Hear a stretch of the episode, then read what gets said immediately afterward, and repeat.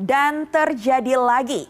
Hacker mengklaim adanya kebocoran dan menjual data bagi yang dimiliki oleh warga Indonesia. Dan kali ini ada 102 juta data warga Indonesia dari Kementerian Sosial yang diduga kemudian diumumkan kepada publik dan dijual Hal ini semakin membuat sejumlah pihak menilai bahwa apakah benar-benar memang Indonesia saat ini dalam kondisi darurat keamanan siber dan apa langkah konkret mendesak yang harus segera dilakukan oleh pemerintah. Untuk membahasnya kita sudah terhubung dengan juru bicara BSSN, Badan Siber dan Sandi Negara, Ariandi Putra dan juga ahli keamanan siber Ruby Alamsyah. Selamat sore.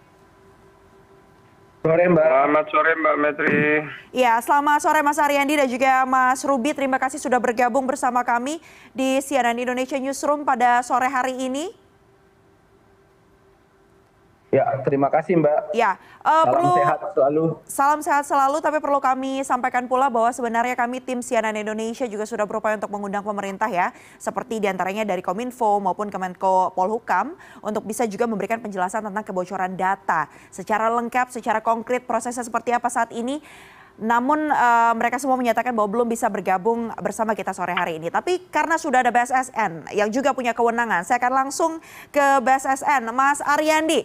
Mas Ariandi, ini sepertinya fokus pemerintah kali ini mengejar Bjorka. Sementara itu di sisi lain hacker dengan hacker dengan akun uh, eh, SSPX juga mengklaim ada kebocoran data yang terbaru 102 juta data nih uh, milik warga Indonesia dari Kementerian Sosial uh, dinyatakan dijual di dark web. Nah, yang mau saya tanyakan, hasil temuan dan penelusuran dari BSSN uh, terkait validitas datanya ini benar tidak? uh, ini merupakan data Kementerian Sosial yang bocor dan dijual?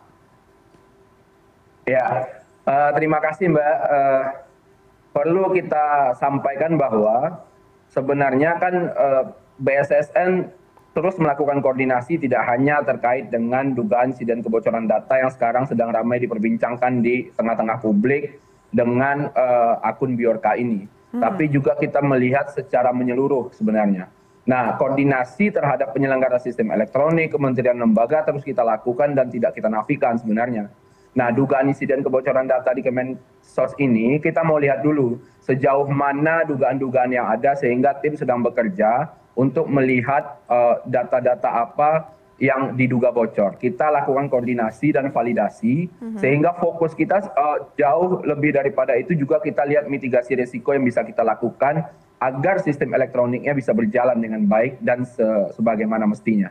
Oke, uh, kalau kita bicara 102 data yang terbaru yang dinyatakan bahwa memang ini bocor begitu data mirip, uh, milik Kemensos, berarti bisa dipastikan BSSN uh, sudah memvalidasikah apakah ini memang benar-benar data Kemensos atau masih dalam proses untuk memvalidasi, Mas Ariandi?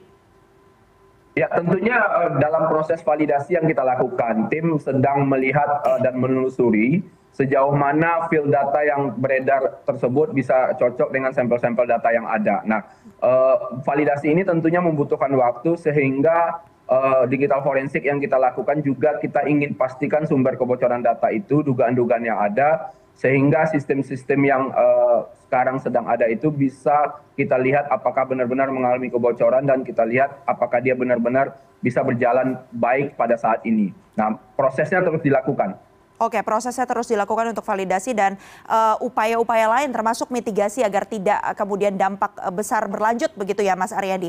Saya ke Mas Ruby. Uh, Mas Ruby, ini sesuai dengan headline kita hari ini, data kerap bocor. Kalau ada lagunya kan ini terjadi lagi nih kebocoran-kebocoran data dan terjadi lagi, kembali terjadi begitu kalau kita uh, mengingat beberapa waktu belakangan bahkan situs dari BSSN juga sempat diretas, apakah ini kemudian artinya Indonesia saat ini memang benar-benar ada di kondisi darurat keamanan siber, Mas Robi?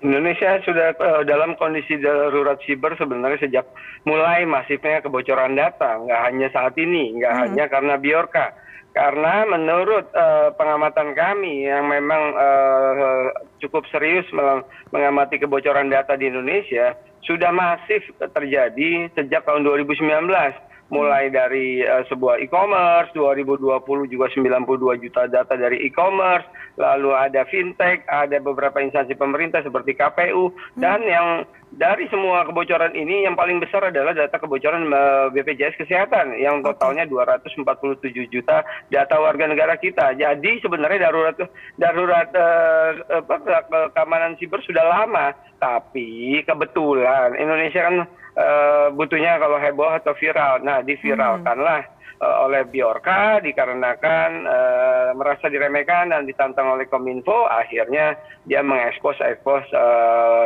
data-data lain sehingga eh, terjadi viral seperti ini. Kalau saya sih eh, cukup senang aja terjadi seperti ini. Akhirnya semua pihak akan melek, akan sadar bahwa darurat keamanan siber itu ya, memang sudah terjadi dan harus eh, kita apa namanya kita tangani bersama gitu. Benar, karena fokusnya yang diharapkan oleh masyarakat ini bukan hanya mengejar, bukan hanya mengejar siapa sosok Biorka, mengungkap siapa menangkap, tapi juga lebih kepada akar masalahnya begitu ya Mas Rubia.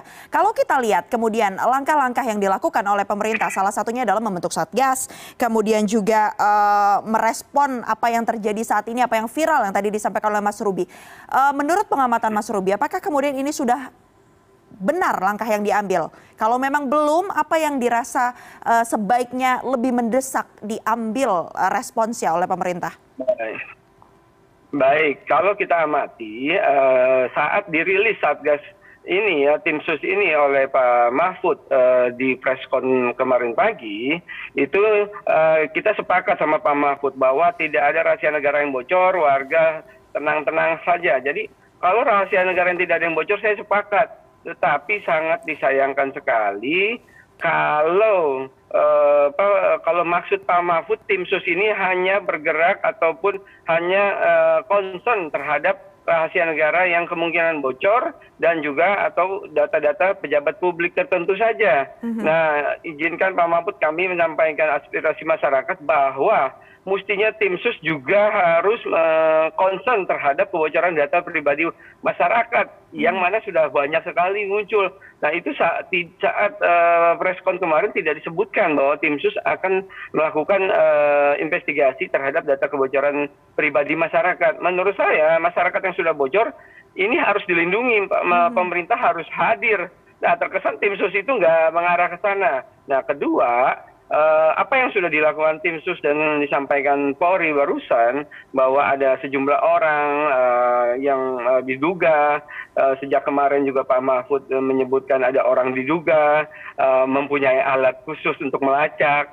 Nah, eh, sayang, saya sangat menyayangkan sekali eh, kom- apa, eh, statement-statement seperti itu yang terkesan masyarakat Indonesia itu cukup bodoh gitu loh. Hanya diinfokan eh, hal-hal seperti itu. Nggak ada itu alat yang langsung melacak segala macam. Eh, melacak hacker. Kalau ada alat yang melacak hacker ya semua hacker udah nggak ada hilang gitu kan. Nah apalagi tadi saya baru sangat miris sekali saat mendengar pernyataan eh, masyarakat yang terduga dan tertangkap ternyata salah. Itu sa- saya sangat khawatir sekali karena apa namanya eh, di- eh, eh, korban tadi menyebutkan bahwa dia merasa nggak bersalah lalu diarahkan atau diminta untuk mengakui padahal dia bukan. Nah, yang kita pertanyakan adalah ini pakai metode apa? Ya. Ini pakai teknik apa? Ini ya pakai alat apa yang dimaksud Pak Mahfud? Sampai kok eh, sampai salah begini, sampai harus nanya-nanya ilmu digital forensik yang digunakan untuk melakukan pelacakan-pelacakan kasus seperti ini itu nggak perlu lagi sebenarnya untuk menanyakan hal tersebut. Pasti kita bisa mendapatkan ataupun eh, memastikan seseorang dengan bukti nyata, dengan digital evidence yang nyata, dengan eh, petunjuk yang nyata, bukan de- terduga doang ataupun pakai petunjuk-petunjuk yang tidak saintifik, lalu akhirnya kejadian seperti ini. Nah itu yang sangat kita sayangkan sekali apa namanya mudah-mudahan eh, ini bisa introspeksi lagi. Kita jadi miris gitu loh. Ini udah Ya. kejadian kebocoran data terus eh, eh, in- investigasi seperti ini. Dan mohon izin tadi eh, Pak Ariandin eh, kalau boleh saya eh, apa namanya eh, beropini juga bahwa statement eh, apa BSSN mau sedang mau melakukan eh, investigasi digital forensik eh, komparasi terhadap data kebocoran data Mensos dengan menggunakan digital forensik nanti butuh beberapa hari segala macam. Izin mestinya komparasi data yang bocor sama apakah data itu benar Kemensos mestinya nggak hitungan eh, lama dan juga itu bisa dilakukan oleh eh, lembaga pemerintah dengan akses langsung ke Oke. eh, data Kemensos dan cukup compare aja nggak per- nggak perlu pakai digital forensik untuk saat ini begitu. Baik, nah ini untuk menanggapi apa yang disampaikan Pak Ruby, mungkin nanti kita akan langsung tanya ke Pak Ariandi, Eh, apa nih yang kemudian membuat proses validasi menjadi lama, eh, perlu memakan waktu beberapa hari, dan kalau kita lihat respon dari eh, pemerintah dengan membentuk tim sus juga tadi justru eh, dinilai belum tepat karena belum bisa mengatasi akar masalahnya. Eh, saya akan tanya ke Pak Ariandi nanti eh, kira-kira langkah konkret apa yang kemudian juga dilakukan BSSN untuk mengatasi hal ini. Tapi eh, kita akan kembali pastinya usai jeda karena kita akan eh, jeda terlebih dahulu. Tetaplah bersama kami di CNN Indonesia Newsroom.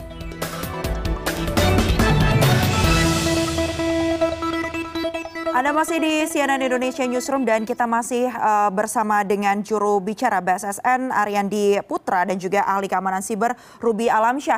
Eh, seperti tadi sebelum kita jeda saya akan ke Mas Ariandi. Mas Ariandi, em, kemudian langkah-langkah yang diambil BSSN ini juga dinilai lambat begitu ya untuk merespon apa kondisi genting yang terjadi saat ini terkait dengan keamanan siber di Indonesia. Apa sih sebenarnya kendalanya selain eh, kemudian anggaran yang sebelumnya sempat dinyatakan juga oleh BSSN? Anggarannya kah, manpowernya kah, atau apa yang kira-kira memang eh, menjadi hambatan tersendiri? Karena lagi-lagi menjaga keamanan data, keamanan data ini adalah eh, juga wewenang dari pemerintah. Ya, sebenarnya kita ingin juga melihat bagaimana eh, field data yang diduga dibocorkan di eh, deep web dan dark web ini cocok dengan eh, sumber data aslinya. Jadi kita ingin lihat dan kita sangat hati-hati melakukan validasi yang ada karena kita ingin melihat sumber-sumbernya itu dari mana. Makanya kita terus sampaikan bahwa deep web dan dark web ini kan kita analogikan sebagai pasar gelap di dunia nyata. Jadi semua informasi yang beredar itu kan tidak serta-merta bisa dipercaya kebenarannya. Nah, merujuk kepada hal tersebut, kita tim eh, juga sedang bekerja. Kita lihat nih sejauh mana eh, kecocokan-kecocokan data yang ada. Makanya kita temukan juga ada beberapa data-data yang dipublikasikan ulang. Nah, ini juga bagian dari eh, pekerjaan sangat hati-hati kita lakukan sehingga rekomendasi yang kita berikan atau output yang dihasilkan dari mitigasi dan investigasi yang dilakukan benar-benar bisa valid 100%. Nah, kalau berbicara tentang langkah konkret apa yang dilakukan oleh BSSN, nah sebenarnya juga sebelumnya kita sampaikan bahwa sesuai amanat RPJMN 2020-2024, BSSN telah, eh, telah membangun CISR, Computer Security Incident Response Team. Nah, totalnya adalah 131 hingga tahun 2024 sesuai dengan amanat RPJMN tersebut. Nah, tim CISR ini menjadi tim tanggap insiden pertama yang kita harapkan karena sumber daya manusianya juga berasal dari institusi yang bersangkutan, kementerian lembaga menjadi tim tanggap insiden siber awal di setiap kementerian lembaga sehingga ketika melihat ada eh, semacam serangan ataupun anomali traffic yang tidak wajar, mereka bisa mengamankan sistem data dan sistem elektroniknya di masing-masing instansi. Mhm. Oke, baik. Eh, terakhir saya akan ke Mas Ruby. Mas Ruby, eh, saya minta Anda untuk merespon apa yang tadi baru saja dinyatakan oleh Mas Ariandi. Tapi selain itu, eh, Indonesia juga saat ini sedang apa ya, sedang eh, berproses begitu untuk mengesahkan eh, undang-undang PDP perlindungan eh, data pribadi begitu. Bagaimana Anda menilai kemudian kehadiran undang-undang ini nantinya bisa benar-benar apakah menjadi jawaban untuk melindungi eh, atau memberikan dampak besar bagi perlindungan data eh, keamanan siber terutama bagi eh, Indonesia, warga Indonesia? Baik, eh, baik. Pertama menanggapi eh, pernyataan BSSN tadi eh, terkait sudah terbentuknya sekitar eh, 100 lebih G-cert government cert itu menurut saya eh, mestinya kabar baik. Nah, yang perlu kita ketahui kapan eh, G-cert itu sudah eh, beroperasi, sudah berjalan di mana saja dari ratusan G-cert tersebut apakah ada eh, instansi pemerintah yang memang datanya pernah bocor. Nah, kita bisa tes dari situ. Apakah G-cert-nya itu efektif atau tidak, berfungsi atau tidak. Logikanya betul seperti Pak Rian disebutkan, kalau ada tim search seperti ini, mestinya eh, monitoring dan eh, insiden respon itu akan sangat cepat sehingga eh, kemungkinan terjadinya kebocoran ataupun pengambilan data yang masif bisa ditanggulangi lebih cepat dan resiko bisa diminimalkan. Nah, menarik pernyataan ini bahwa di antara ratusan G-cert ini apakah ada jiset-jiset yang sudah terjadi kebocoran data sebelumnya dari 2019 sampai sekarang. Nah, dari dari situ kita bisa tentukan apakah jiset seperti ini efektif atau tidak atau cuma hanya dibuat saja atau memang kurang uh, kurang beberapa hal misalnya kurang SDM, kurang teknologi, kurang pengetahuan uh, ataupun kurang-kurang hal lainnya. Nah, itu yang menarik dari uh, pernyataan BSSN tadi. Kedua, terkait undang-undang PDP yang uh, yang yang kami dengar sudah dalam proses uh, penomoran undang-undang, mudah-mudahan dapat segera diundangkan. Kalau itu nanti sudah terjadi, sudah diundangkan, hmm. menurut saya uh, masyarakat sudah akan punya uh, dasar hukum yang jelas untuk melakukan uh, pelaporan, penuntutan, uh, ganti rugi segala macam karena udah ada banasan hukumnya nih. Hmm. Nanti platform-platform mana saja yang akan terjadi kebocoran ke depan, masyarakat punya uh, dasar hukum yang jelas sehingga mestinya logikanya seluruh uh, penyelenggara sistem elektronik di Indonesia akan patuh kepada undang-undang ini dan pasti uh, mulai sekarang mereka sudah siap-siap agar tidak lagi terjadi kebocoran data dikarenakan sanksi-sanksi yang ada di Undang-Undang PDP itu sangat besar uh, dendanya Uh, dendanya sangat besar, logikanya mereka nggak mau dong rugi secara finansial hanya karena kebocoran data, lebih baik mereka uh, meningkatkan keamanannya. Itu efektivitas yang kita harapkan kalau undang-undang PDP jadi. Tetapi yang perlu kita garis bawahi juga, siapa komisi pengawas uh, perlindungan data pribadi yang uh, yang diamanatkan oleh undang-undang tersebut. Karena yang kami dengar bahwa undang-undang PDP nanti disebutkan komisi pengawas tersebut akan uh, ditentukan oleh Pak Presiden itu yang perlu kita karena komisi pengawas ini akan menjadi titik uh, penting terhadap uh, penegakan Baik. hukum terhadap uh, pengamanan masyarakat. Yang pasti kita uh, masyarakat warga semua berharap bahwa keamanan data bisa benar-benar apa ya jadi satu hal yang dipertanggungjawabkan uh, karena kalau tadi mengutip apa yang disampaikan oleh Mas Ruby bahwa Indonesia itu sudah berada di darurat keamanan siber sejak uh, dulu kala. Jangan sampai menunggu viral dulu baru ada langkah konkret yang diambil uh, oleh pihak pemerintah. Langkah yang diambil pun harus benar-benar bisa dipertanggungjawabkan efektivitasnya. Kita akan tunggu nanti perkembangannya seperti apa. Saya mau ucapkan terima kasih kepada juru bicara BSSN, Mas Ariandi Putra dan juga ahli keamanan siber Ruby Alamsyah. Terima kasih sudah bergabung bersama kami di CNN Indonesia Newsroom.